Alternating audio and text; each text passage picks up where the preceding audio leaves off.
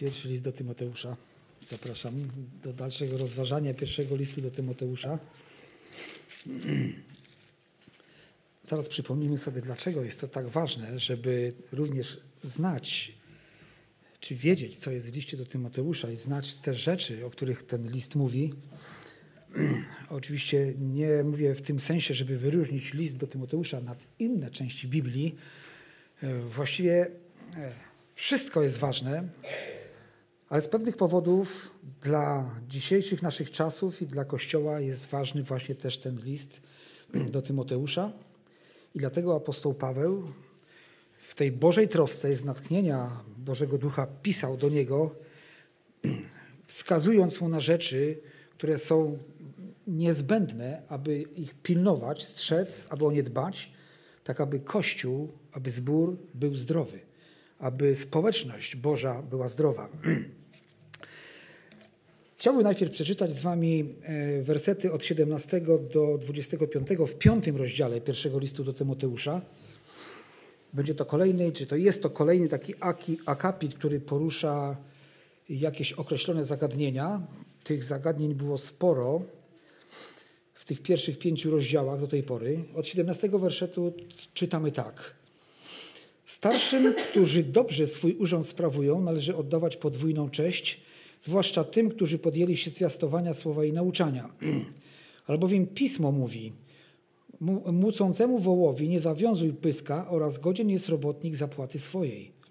Przeciwko starszemu skargi nie przyjmuj, chyba że jest ona oparta na zeznaniu dwóch lub trzech świadków, tych, którzy grzeszą strofuj wobec wszystkich, aby też inni się bali. Zaklinam Cię przed Bogiem i Chrystusem Jezusem i wybranymi aniołami, abyś się tego trzymał bez zastrzeżeń, nie czyniąc niczego stronniczo. Rąk na nikogo pochopnie nie wkładaj, nie bądź też uczestnikiem cudzych grzechów, siebie samego czystym zachowaj. Samej wody już nie pij, ale używaj po trosze wina ze względu na Twój żołądek i częste Twoje niedomagania. Są ludzie, których grzechy są jawne i bywają osadzone wcześniej niż oni sami, ale są też tacy, których grzechy dopiero później się ujawniają, Podobnie jest i z dobrymi uczynkami, są jawne, ale i te, z którymi rzecz ma się inaczej ukryte, pozostać nie mogą. Jak wspomniałem, jest to jeden z kolejnych fragmentów, z kolejnych tematów, które apostoł Paweł, pisząc do Tymoteusza, porusza jako rzeczy istotne. Skąd wiemy, że to są rzeczy ważne istotne? Otóż mm, warto, żebyśmy przeczytali z, z, z trzeciego rozdziału, werset 14 i 15.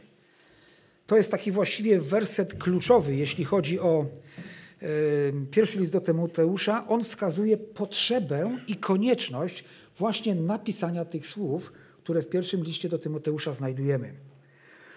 Apostoł Paweł pisze tak do e, Tymoteusza, którego pozostawił w Efezie do wykonania pewnej pracy, do pewnych, uczynienia pewnych porządków, Mówi, piszę do Ciebie w nadziei, że rychło przyjdę do Ciebie.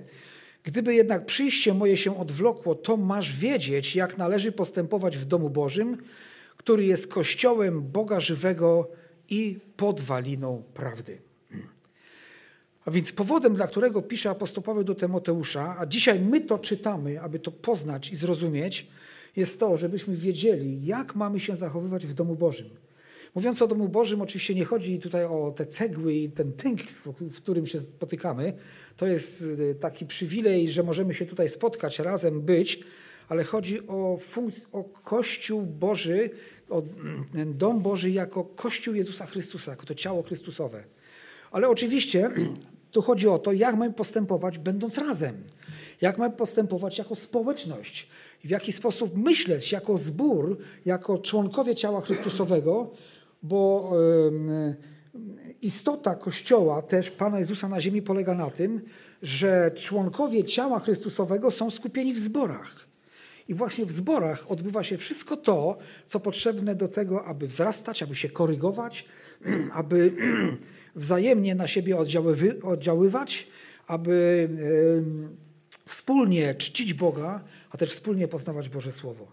Tak więc celem napisania pierwszego listu do Tymoteusza, właściwie każdej innej księgi też, ale tu w szczególności Tymoteusz miał trudne zadanie, o czym troszeczkę jeszcze później powiemy, I on miał zadbać o to, żeby w tym zborze w Efezie, w którym został pozostawiony, przekazać te informacje.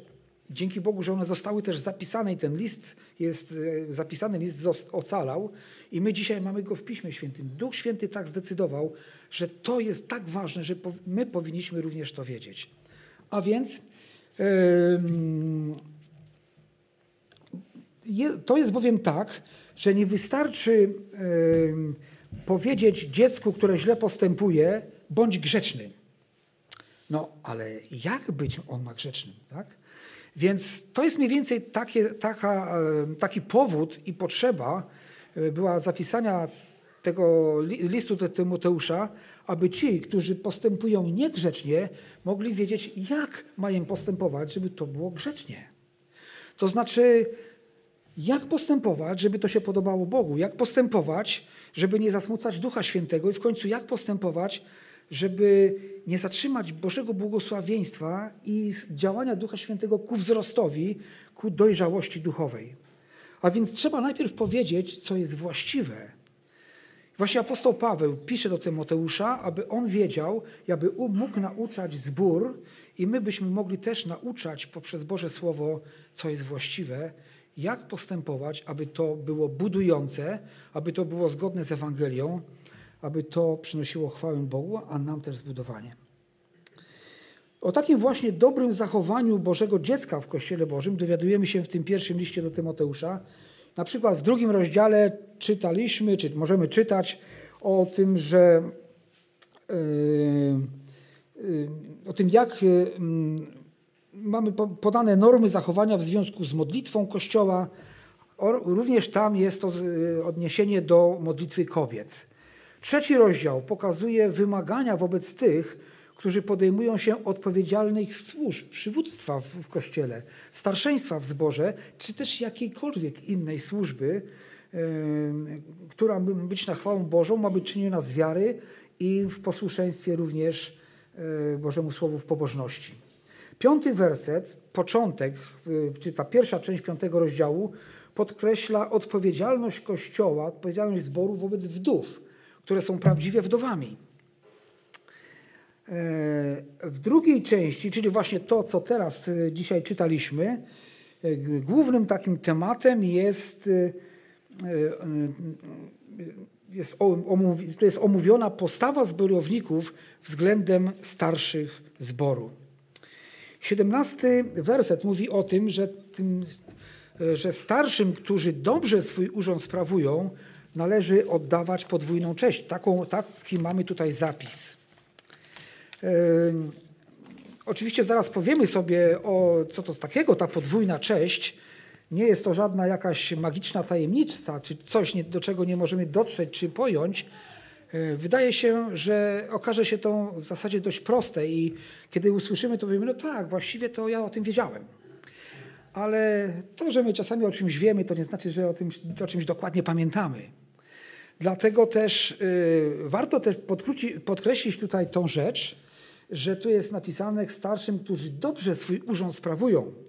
A więc starsi zborów mają pamiętać, że to nie jest wszystko, co osiągnęli w swojej chrześcijańskiej służbie, jeśli zostali starszymi zboru. Oni ma, mają dobrze swój urząd sprawować. Oczywiście to dobre sprawowanie urzędu to jest przede wszystkim też zawiera ten element, który jest ciągle przypominany temu Teuszowi, siebie czystym zachowaj. Bądź wzorem w nauczaniu, ale pilnuj samego siebie przede wszystkim. I e, ci starsi, którzy dobrze swój urząd sprawują, czytamy o takiej podwójnej czci właśnie dla takich starszych.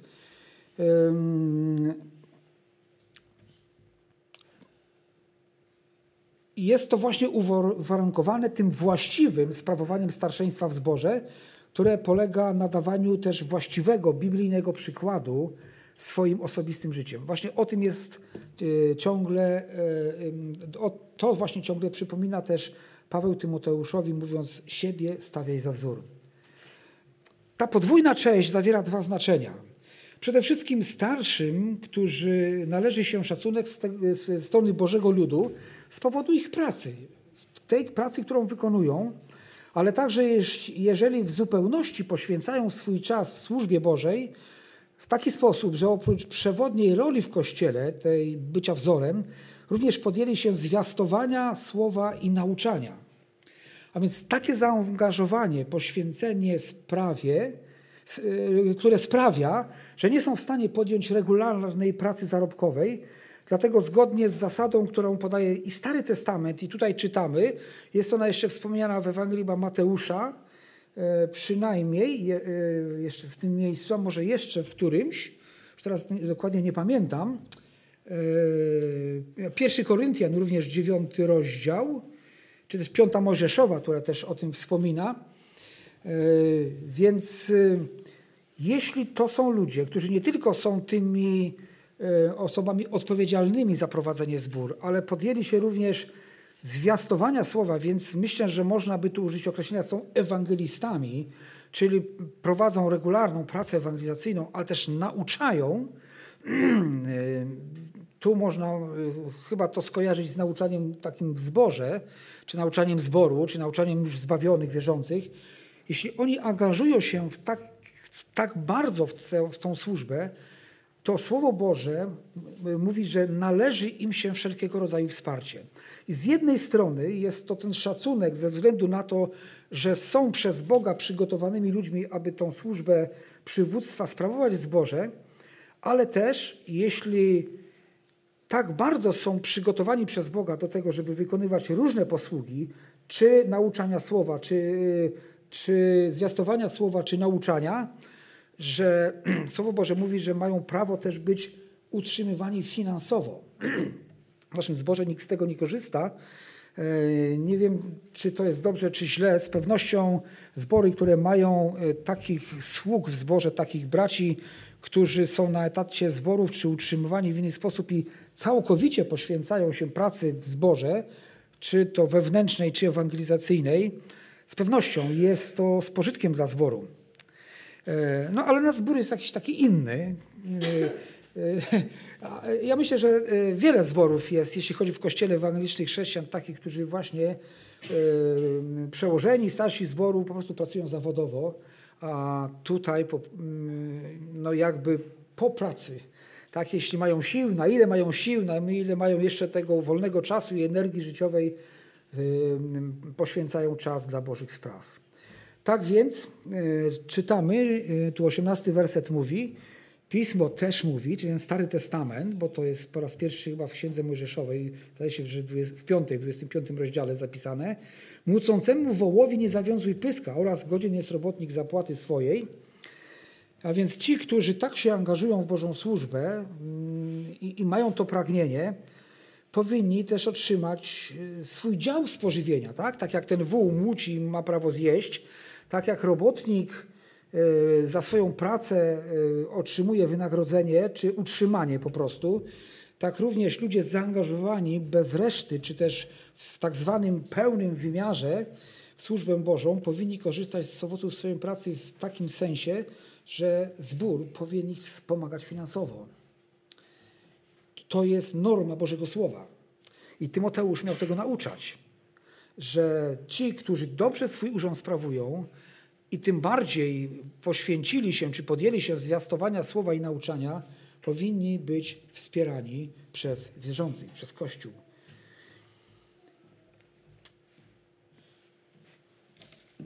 Starsi e, w i to jest werset właściwie 19, już tutaj byśmy byli w 19 wersecie, 19, 20, one tutaj troszeczkę razem chciałbym je potraktować. Starsi stojący niejako w pierwszej, na, na pierwszej linii frontu w tej służbie Bożej nieraz są też tymi w pierwszej kolejności narażonymi na różne ataki i zarzuty. I 20, 19 werset mówi, przeciwko starszemu skargi nie przyjmuj, chyba że jest ona oparta na zeznaniu dwóch lub trzech świadków, a więc widzimy że, widzimy, że to nie jest tak, że słusznej skargi nie można wnieść lecz e, jest tutaj Boże nauczanie i ostrzeżenie, żeby czynić to w sposób mądry i niepochopny. A więc czytamy, przeciwko starszemu skargi nie przyjmuj, chyba że jest ona oparta na zeznaniu dwóch lub trzech świadków. Nie tych, którzy słyszeli, że podobno tak było. Tylko tych, którzy są świadkami. Widzieli na własne oczy i słyszeli na własne uszy. Czasami to jest tak, że e, ze strony członka wspólnoty, który czuje się dotknięty napomnieniem od jakiegoś starszego zboru, może przyjść e, coś w rodzaju odwetu. O, tu jest coś, czym mogę teraz się odgryźć. Czasami ludzie w zborach są zmysłowi. Niestety, kochani, czasami chrześcijanie są tak zmysłowi, że czy, e, kierują się odruchami swoimi zmysłowymi i zamiast ukorzyć się przed słowem napomnienia, e, raczej zamykają swoje serce, aby potem e, po prostu e, wystawić jakiś zarzut przeciwko starszemu. I być może dlatego też to Słowo Boże tak bardzo chroni, czy też przypomina tutaj o tej zasadzie, która tak naprawdę odnosi się do każdej sprawy spornej między Y, osobami należącymi do ludu Bożego. Że na zeznaniu dwóch lub trzech świadków te sprawy są rozstrzygane. A więc Biblia napomina o znanej prawidłowości stosowanej w takich sytuacjach. Zalecenie jest takie, aby nie przyjmować pojedynczej, odosobnionej skargi w tym sensie, by nie, nie nadawać jej rozgłosu i nie wszczynać dyscyplinowania. Zasada dwóch lub trzech świadków jest obowiązująca również właśnie wobec starszych. Ale gdyby się okazało, dalej mówi 19 werset, 20 werset, że są inni ludzie, którzy mogą potwierdzić, że starszy zboru ukrywa jakąś złą rzecz, czy robi coś niewłaściwego, to gdyby się okazało, że zarzuty są prawdziwe, to również Pismo Święte zaleca, aby wręcz, czy wręcz nakazuje zdecydowaną reakcję. Tych, którzy grzeszą, strofuj wobec wszystkich, aby też inni się bali. Właściwie, gdybyśmy przeczytali piątą Mojżeszową, ten 25 rozdział, to tam jest to powiedziane do wszystkich, nie do tylko starszych, że jeśli ludzie z ludu Bożego, z narodu izraelskiego mają sporną sprawę, kłócą się, nie umieją rozstrzygnąć, przychodzą z tym do starszych, potrzebni są dwaj lub trzej świadkowie, i jeśli się okaże, że czy dwaj czy trzej świadkowie potwierdzą, że ten człowiek z ludu Bożego grzeszy, to Słowo Boże mówi, to napomnij go wobec wszystkich, aby inni się bali.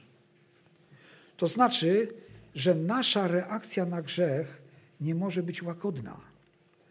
Na sprawy zwyczajowe, kulturowe, jakieś takie, wiecie, które nie stoją w jawnej sprzeczności z Bożym Słowem, są drugo-, trzeciorzędowe, mówimy nieraz, potrzebna jest miłość, czy też czas i zrozumienie i rozmowa. Natomiast w kwestii jawnego grzechu nie ma kompromisu.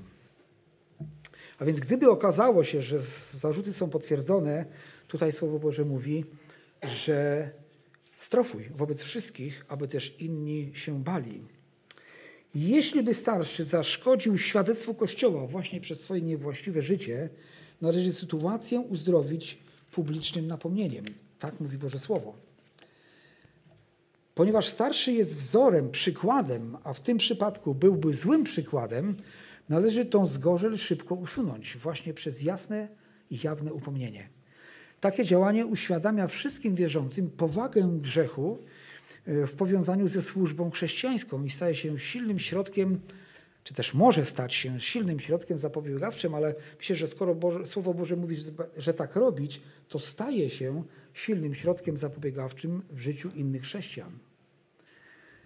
Dobrze jest wcześniej wiedzieć, dobrze jest, aby wcześniej wierzący ludzie wiedzieli, że na miejsce nie ma, nie, na grzech nie ma miejsca dla, dla grzechu, nie ma tolerancji. To jest oczywiście takim tabliczką z, z takim piorunem, na którym napisane jest baczność, niebezpieczeństwo. To jest jeden ze sposobów pokazywania, że grzech chcemy, aby dla nas był obcy. Że nie chcemy grzeszyć, że chcemy być czyści, święci przed obliczem Bożym i w duchu, i w praktycznym postępowaniu.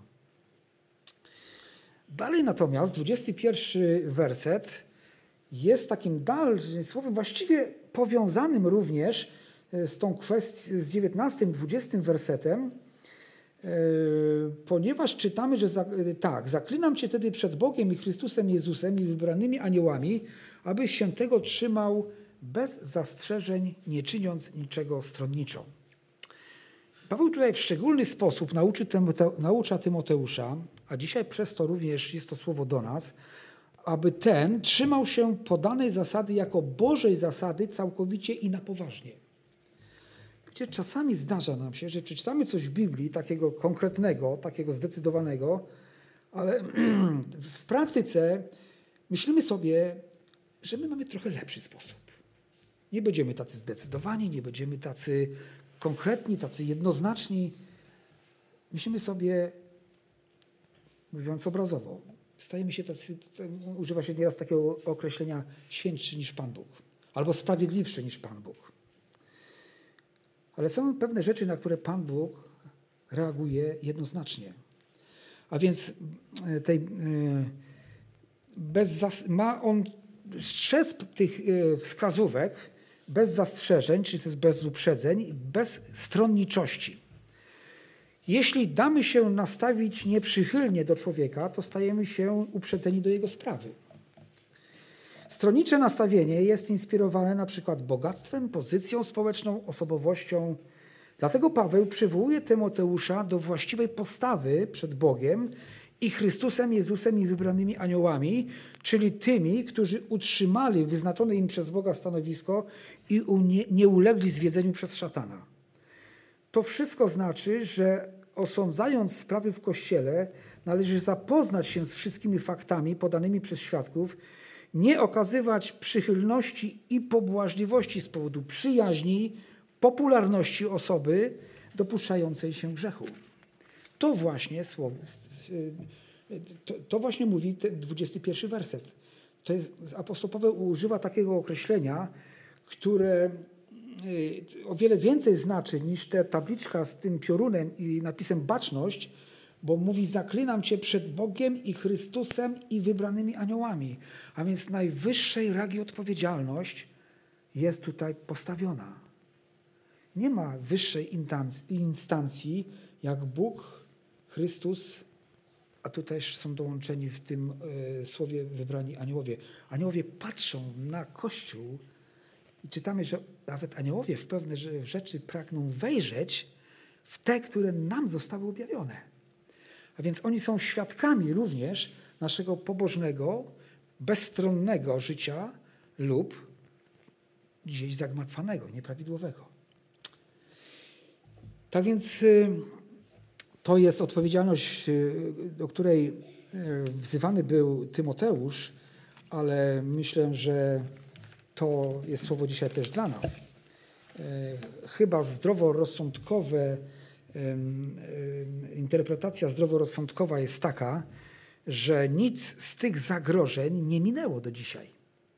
I że dalej jest, jesteśmy podatni i na grzech, i na odstępstwo, i na stronniczość, i na przymykanie oka, dlatego że to jest ktoś, kogo znam, więc jest jeszcze moim przyjacielem, i to są rzeczy trudne. To są bardzo trudne, żeby być bezstronnym w takiej sytuacji, oceniać w świetle Bożego Słowa. Ale do tego nas wżywa Boże Słowo, abyśmy tych rzeczy pragnęli i tych rzeczy się uczyli.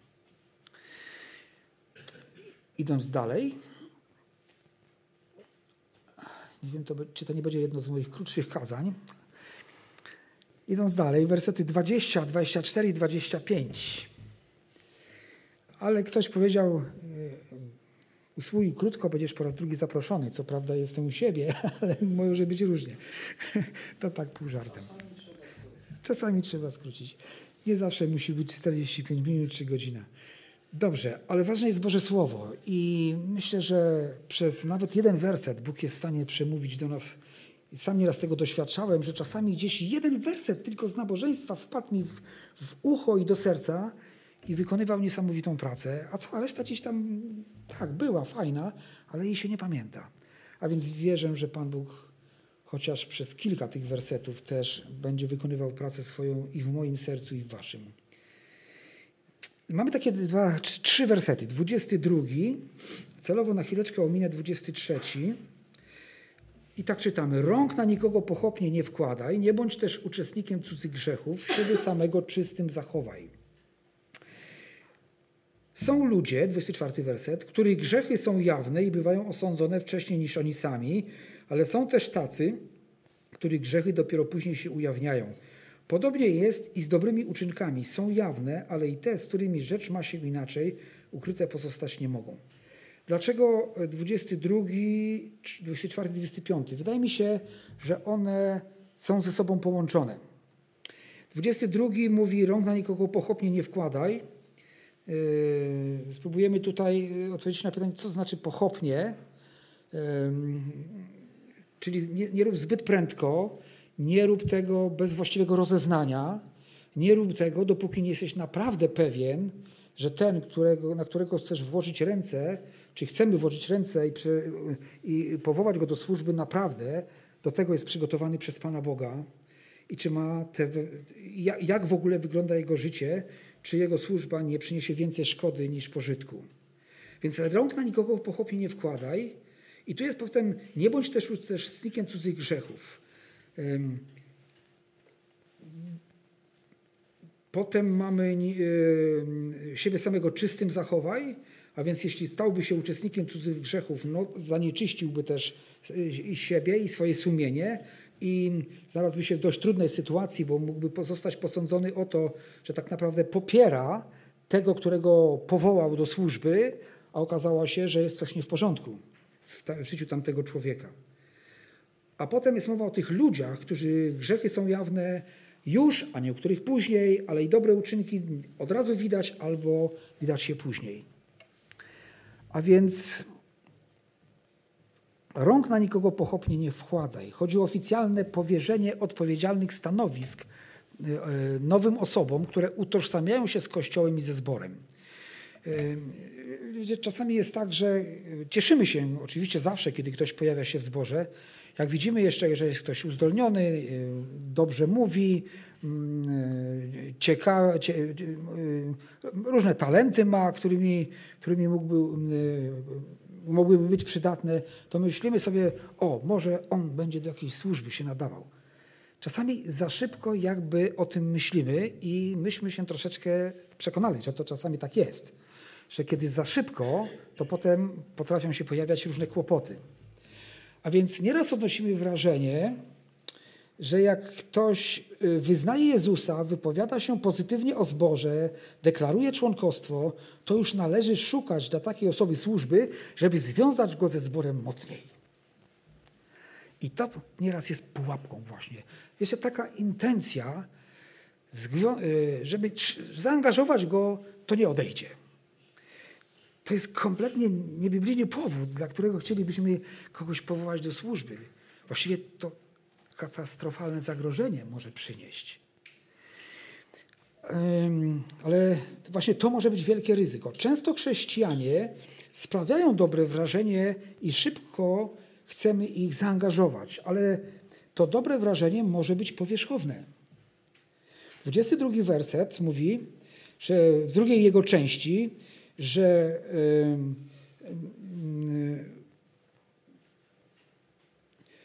to włożenie rąk y, wiąże się z ryzykiem zaakceptowania w, w takiej sytuacji y, y, czyjegoś postępowania, które nie jest czyste przed Bogiem. A co za tym idzie, stanie, stać się można wtedy właśnie uczestnikiem cudzych grzechów. A więc czytamy potem w 24 i 25 wersecie, że pewne rzeczy wymagają czasu, żeby je rozpoznać. Jozue został przywódcą po kilkudziesięciu latach służby u boku Mojżesza. E, uczestniczyłem kiedyś w takiej e, nabożeństwie z, z okazji jakiejś tam rocznicy w dużym zborze w Warszawie i tam e, w czasie tego wielkiego zgromadzenia w hali sportowej była też ordynacja na, nie pamiętam, czy starszego zboru, czy pastora pomocniczego, kogoś, kto 14 lat pełnił różne posługi w zborze i oni po 14 latach wiedzieli, tak, ten człowiek jest Bożym człowiekiem i teraz możemy go włożyć na niego ręce i go ordynować. A więc potrzebny jest czas. Myśmy kiedyś też tutaj rozważali yy, taką, po, po, po, którejś tam sytuacji, którą musieliśmy rozstrzygać jako bracia, yy, że na przykład takim dobrym wyznacznikiem do tego, żeby zorientować się, kto jak myśli i co ma w sercu, jest systematyczne uczestniczenie w rozważaniach środowych. Ja nie wiem, który to z braci, któryś z braci tutaj wspomniał, że to by należało tego pilnować. Bo wiecie, tak naprawdę, kiedy siadamy do stołu, czy y, sobie swobodnie rozmawiamy o Bożym Słowie, szukamy odpowiedzi na to, jak je interpretować, jak zrozumieć ten czy tamty, tamten werset. Potem jest y, ciastko, herbata, czasami są wykwintne kolacje, które możemy też ostatnio, tak nawet bywa, możemy wspólnie zjeść. E, jest czas na rozmawiania o różnych rzeczach. I to jest czas poznawania się wzajemnego. To jest czas poznawania, kto w jaki sposób myśli. E, więc Tutaj czytamy, są ludzie, których grzechy są jawne i bywają osądzone wcześniej oni sami. Wiecie, no jeśli ktoś nadużywa alkoholu, jakiś wierzący człowiek nadużywałby alkoholu, zaraz to zobaczymy. Albo wyczujemy. Albo papierosy. Wiemy, no coś jest nie tak. Reagujemy. Ale są grzechy schowane. Przykładem może takim bardzo takim jaskrawym, spektakularnym, wykrycie, że ktoś jest niewierny w małżeństwie nie jest takie proste ponieważ okryte jest czasami wielkim kamuflażem. I ono się gdzieś objawia dopiero po latach albo jakichś konkretnych sytuacjach. Dlatego e, apostoł Paweł z natchnienia Bożego Ducha pisze do Tymoteusza, chcąc go uchronić przed tym, aby nie stał się uczestnikiem cudzych grzechów. E, wersety 24-25 właśnie mówią o tym, że potrzeba czasu, aby przekonać się, czy przypadkiem, czy, ten, czy chrześcijaństwo i ta, ta pobożność jest autentyczna, lub stwierdzić, czy nie, czuje, czy nie chowa się gdzieś tam przypadkiem w zanadrzu jakiś grzech, jakieś nieposłuszeństwo. Jesteśmy tylko ludźmi i w zbyt krótkim czasie możemy źle ocenić, albo źle w złą stronę, albo źle w dobrą stronę, lub nie rozpoznać czyjejś szczerej miłości do Chrystusa i gotowości do poświęcenia się dla Niego. Możemy też w zbyt krótkim czasie od pojawienia się kogoś w społeczności nie mieć sposobności do rozpoznania jakiegoś błędu czy odstępstwa od prawdy Bożego Słowa. Niektórzy szybko ujawniają swoją dobroć, inni są małomówni, skromni. Dopiero po jakimś czasie można się przekonać, jak głębokie jest ich życie z Bogiem.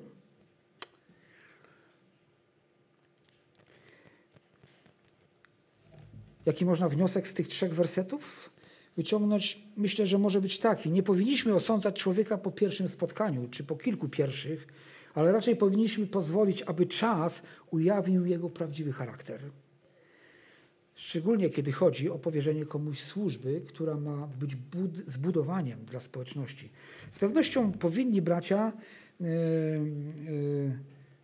yy, odpowiedzialni za zbór pytać Pana, bo tylko On zna ludzkie serca. Przypomnijmy sobie Jozłego, e, do którego przyszli Gibeonici i oszukali go, zrobili inscenizację, świetnymi aktorami byli, wiedzieli jak się ucharakteryzować i przekonali go swoimi słowami, Jozłego i swoim wyglądem, że są z bardzo daleka, bardzo zmęczeni drogą i że chleb, który upiekli, był gorący, jakby ciągali z pieca, a teraz jest czerstwy i się rozpada. Ale Pana Jozue i starsi Izraela nie spytali i dlatego zostali oszukani. Zostali związani przysięgą. Nawet kiedy się ujawniło później to, że byli, zostali oszukani, nie mogli już tym ludziom nic zrobić. Przeznaczyli ich do rąbania drwa i do różnych prac takich fizycznych, pomocowych i to była taka wyjście z sytuacji, taka ustawa też na zawsze. Kiedyś ktoś odważył się chyba ich skrzywdzić, nie pamiętam, no, Saul, tak? Saul, tak, co, co też, no to było już złamaniem też słowa danego przed Bogiem. Ale nie pytali Pana, stąd wyniknęły te różne problemy. I może, może, może za mało też pytamy Pana. Czasami, wiecie, czasami Sławek mówi, że Bóg powinien być e, e, nie, ostatni, nie ostatnią deską ratunku, tylko tym pierwszym kołem ratunkowym, ale nie tylko w kwestiach, kiedy już jest źle, ale przed. Czy nie napisane jest, przed wszystkimi rzeczami czyńcie prośby i błagania. Dobrze, a więc został nam jeszcze 23 werset. 23 werset. On jest troszeczkę, y, nie wiem czy też odczuwacie, no taki jakby inny w tym tekście. My od czasu do czasu rozważając też szczególnie na środowych spotkaniach, zauważamy, że w tekście jest jakiś taki werset, który wydaje się tak jakby, on nie był stąd, on powinien gdzieś tam w innej grupie być wersetów. Ale my oczywiście wierzymy w natchnienie całej Biblii i wierzymy, że nie ma żadnego wersetu, który byłby umiejscowiony w sposób mylny czy błędny. Wierzymy w bezpośrednie natchnienie Boga na tych, którzy pisali te księgi, które dzisiaj są w całej Biblii. Tak więc wierzymy, że to nie przypadek, wierzymy w boskie natchnienie Biblii, zarówno co do całej Biblii, jak i każdej księgi, każdego wersetu. I proponuję, spójrzmy jakby w dwojaki sposób na ten trzeci, 23 werset. Zadaniem Tymoteusza było niełatwe i myślę, że tutaj warto by było, żebyśmy przypomnieli sobie z pierwszego rozdziału y, tego naszego listu, wersety trzeci i czwarty trzeci i czwarty. Gdy wybierałem się do Macedonii, prosiłem Cię, żebyś pozostał w Efezie i żebyś pewnym ludziom przykazał, aby nie nauczali inaczej niż my nie zajmowali się baśniami, niekończącymi się rodowodami, które przeważnie wywołują spory, a nie, są, a nie służą dziełu zbawienia Bożego, które jest z wiary. A więc jego zadanie było uporządkować kwestie nauczania w zborze. I czwarty rozdział, dwunasty werset – Niechaj cię nikt nie lekceważy z powodu młodego wieku, ale bądź dla wierzących wzorem w postępowaniu, w wierze, w miłości. Tłumaczenia mówią też chyba w słowie. Jeśli przyjrzymy się zadaniu, które miał wypełnić Tymoteusz, to może się okazać, że problemy żołądkowe mogły mieć dwojaką przyczynę. Oczywiście to jest taka próba zinterpretowania, nie wiemy dokładnie. Może ona była tak prosta, że po prostu apostoł Paweł, jako też przyjaciel Tymoteusza i człowiek, radził człowiekowi, co ma zrobić wtedy, kiedy coś się dzieje y, nie tak z jego y, układem pokarmowym, z jego żołądkiem. Ale spójrzmy na te, dwa, na, na te dwa spojrzenia, zastanówmy się nad nimi. Zadanie Tymoteusza więc nie było łatwe. Młody wiekiem w porównaniu z przeciętną, y, jeśli chodzi o zbór w Efezie, pozostawiony przez Pawła w celu uporządkowania zboru pod względem niepoprawności nauki y, i ma samego siebie stawić za wzór w postępowaniu, w mowie, w miłości, wierze, czystości. Ta, ta ten kwestia związana z różnicą wieku, kiedy ma Tymoteusz iść do ludzi może o wiele starszych i powiedzieć im: Słuchaj, to co mówisz, to co robisz jest niewłaściwe. Młodzieńcze, ty mnie uczyć będziesz? Wyobraźcie sobie taką sytuację, która powtarza się wielokrotnie. Idzie do jednego, idzie do drugiego, a oni patrzą na niego jak na takiego młodzika. Ty życie znasz, ty nam chcesz powiedzieć, jak to powinno być. może wykształceni ludzie. Wiecie, co się wtedy czuje tam w środku, jak się idzie po raz kolejny? E, mało tego, jeden z braci, no, którzy w Radzie Kościoła też nieraz był, chyba teraz jest w Radzie Kościoła, on, zaskoczył mnie kiedyś takim stwierdzeniem, mówi, zawsze rano przed nabożeństwem ja mam normalnie rozstrój żołądka, ja muszę iść do ubikacji. Człowiek, który jak staje, to mówi tak, że ja bym chciał w połowie chociaż umieć tak się wypowiadać jak on. E, a więc nawet ta służba słowa dla niektórych jest wielkim przeżyciem. I nie wiem, może było po prostu tak, że z powodu tej różnicy wieku i tego zadania, które miał Tymoteusz, aczkolwiek wyposażony przez Boga, tak, e, rozpoznany został u niego ten dar i przez włożenie rąk starszych został e, wyprawiony niejako, czy też powierzony w Boże ręce i przeznaczony do tej, do tej służby. Ale przecież Tymoteusz to człowiek z emocjami i być może powodem było to, że stres na to przeżywanie ciągłe różnego rodzaju jakichś takich niedogodności czy sprzeciwów. Pomimo tego, nawet, że stoisz po, wiesz, że stoisz po właściwej stronie, jeśli po raz kolejny idziesz, wiedząc, że spotkasz się z, z oporem, z uporem, to, to po prostu budzi różnego rodzaju napięcia e, emocjonalne, może nawet przerażenie. Przerażenie, w którym mimo wszystko się idzie, aby wypełnić to, co Pan Bóg chce. Ból brzucha, nerwy, zmaganie się z samym sobą, aby wypełnić Bożą wolę, to mogło być powodem troski Pawła o zdrowie Tymoteusza i może to był jeden z powodów, dla którego apostoł Paweł mówi: troszeczkę tutaj y, zadbaj po prostu o swoje zdrowie. A może miał po prostu zwykłe niedomagania związane z trawieniem. Być może Tymoteusz padł ofiarą nieczystej wody. Taka woda istnieje do dzisiaj. Są źródła zatrute, są, są jakieś zbiorowiska wód, gdzie ta woda nie nadaje się do picia. Tak czy inaczej, Paweł martwił się o zdrowie Tymoteusza i troszczył się o niego jako o przyjaciela. To oznaka braterskiej miłości do brata w Chrystusie i jako do współpracownika.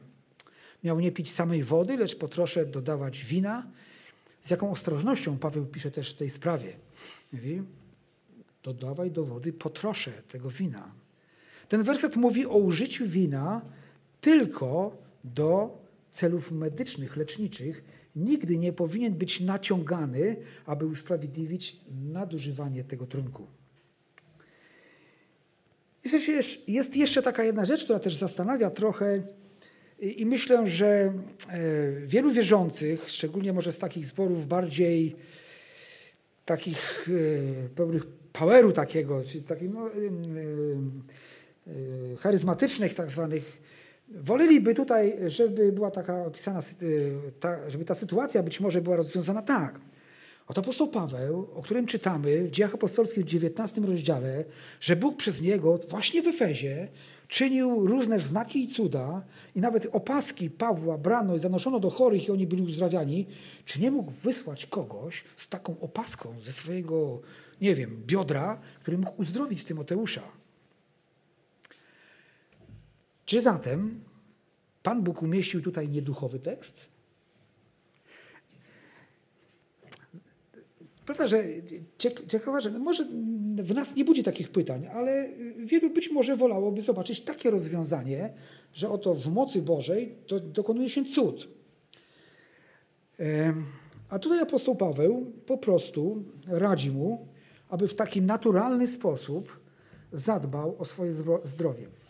Ale pamiętajmy, że to samo natchnione słowo, które mówi o tym, jak opaski od apostoła Pawła uzdrawiały chorych, Pan Bóg uzdrawiał, on użył te, te, tej metody. Przecież e, nie chcemy z żadnej opaski zrobić relikwii, tak? To po prostu Boże działanie tak się objawiało, bo Bóg uznał, że, że to było dobre w tamtym czasie i dla tamtych ludzi.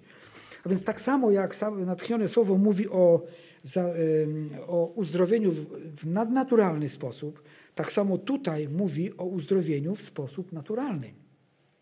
I chwała Bogu, bo Pan Bóg i uzdrawia, i leczy. E, już samo nasze ciało jest tak stworzone, że e, ma zdolność samoleczenia.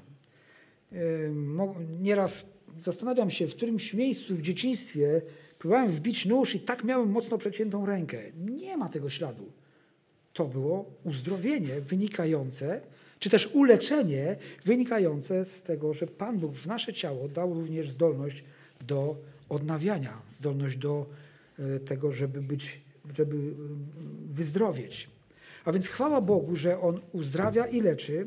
Chwała Bogu za Jego suwerenność i przeróżną mądrość. Amen.